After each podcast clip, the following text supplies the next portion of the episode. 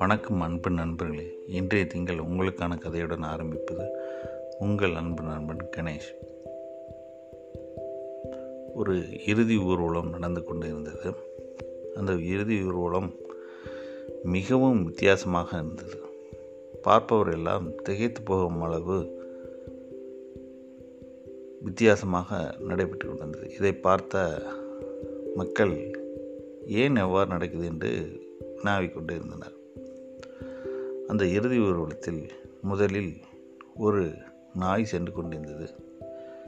அந்த நாயை பிடித்து கொண்டு ஒருவர் ஒரு நாற்பது வயது மதிக்கத்தக்க ஒரு ஆண் நடந்து வந்து கொண்டிருந்தார். இரண்டு அதற்கு பின் இரண்டு சவப்பெட்டிகள் இருந்தது. அதுக்கு அது ஒரு வண்டியில் வைத்து நகர்ந்து வந்து கொண்டிருந்தது. அதற்கு பின் ஒருவர் பை ஒருவராக சுமார் ஐந்து கிலோமீட்டர் தூரத்திற்கு ஆட்கள் வரிசையாக நடந்து வந்து கொண்டிருந்தனர்.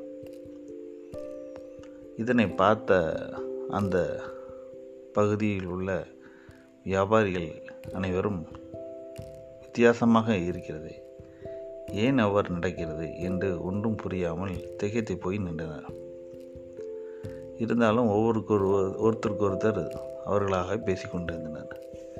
திடீரென ஒரு வியாபாரி நேராக சென்று அந்த நாயை பிடித்து கொண்டு முதலில் செல்ல அவரை பார்த்து, ஐயா, உங்களிடம் ஒன்று கேட்க வேண்டும், எனக்கு விடை பதில் சொல்லுங்கள் என்று கூறினார்.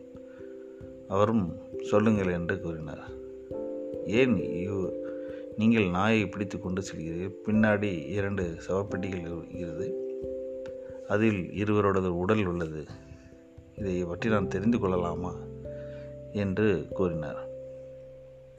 அதற்கு பின்னர் ஐந்து கிலோமீட்டர் தொலைவுக்கு வரிசையாக அனைவரும் நடந்து வந்து கொண்டிருக்கின்றனர். வருவது எல்லாம் ஆண்களாகவே உள்ளது.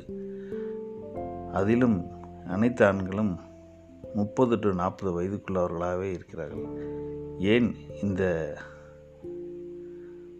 இந்த மாதிரி உள்ளது என்று கேட்டார். அதற்கு நான் விடை கூறுகிறேன் என்று கூறி அவர் சொன்னார், முன்னால் சென்று கொண்டிருக்கும் நாய் நான் வளர்த்த நாய். அது எனது மனைவியையும் எனது அத்தையும் மனைவியின் அம்மா அத்தையையும் கடித்து குதறி கொன்று விட்டது. ஆதலால் அது முன்னால் சொல்கிறது, அவர்களை அடக்கம் செய்வதாக நான் பின்னால் சொல்கிறேன். சரி, உங்களுக்கு பின்னால் இவ்வளோ பேர் வருகிறார்களே ஏன் என்று கேட்டனர். அதற்கு நான் பதில் நான் கூறுகிறேன், இதுதான் சம்பவம் என்று கூறினார்.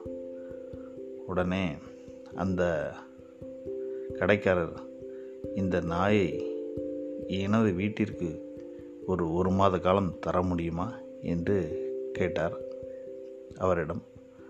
உடனே அவர் சிரித்து கொண்டு, நீங்கள் ஐந்து கிலோமீட்டர் வரை இருக்குது என்று கூறினீர்களே, கடைசி ஆளாக இப்பவுமே சென்று விடுங்கள், இல்லை என்றால் இன்னும் கூடிவிடுவார்கள் என்று கூறினார். அப்போது தான் புரிந்தது அவருக்கு, ஆஹா, நமக்கு முன்னால் இவ்வளவு பேர் இதே இதே ரிக்வெஸ்ட் வைத்திருக்கிறார்களா என்று நினைத்து கொண்டு ஓடோடி சென்று பின்னாடி நின்று கொண்டார். இது ஒரு நகைச்சுவைக்காக கூறிய ஒரு கதை. மீண்டும் ஒரு கதையில் சந்திப்போம் என்று நன்றி கூறி விடைபெறுகிறேன். நன்றி, வணக்கம்.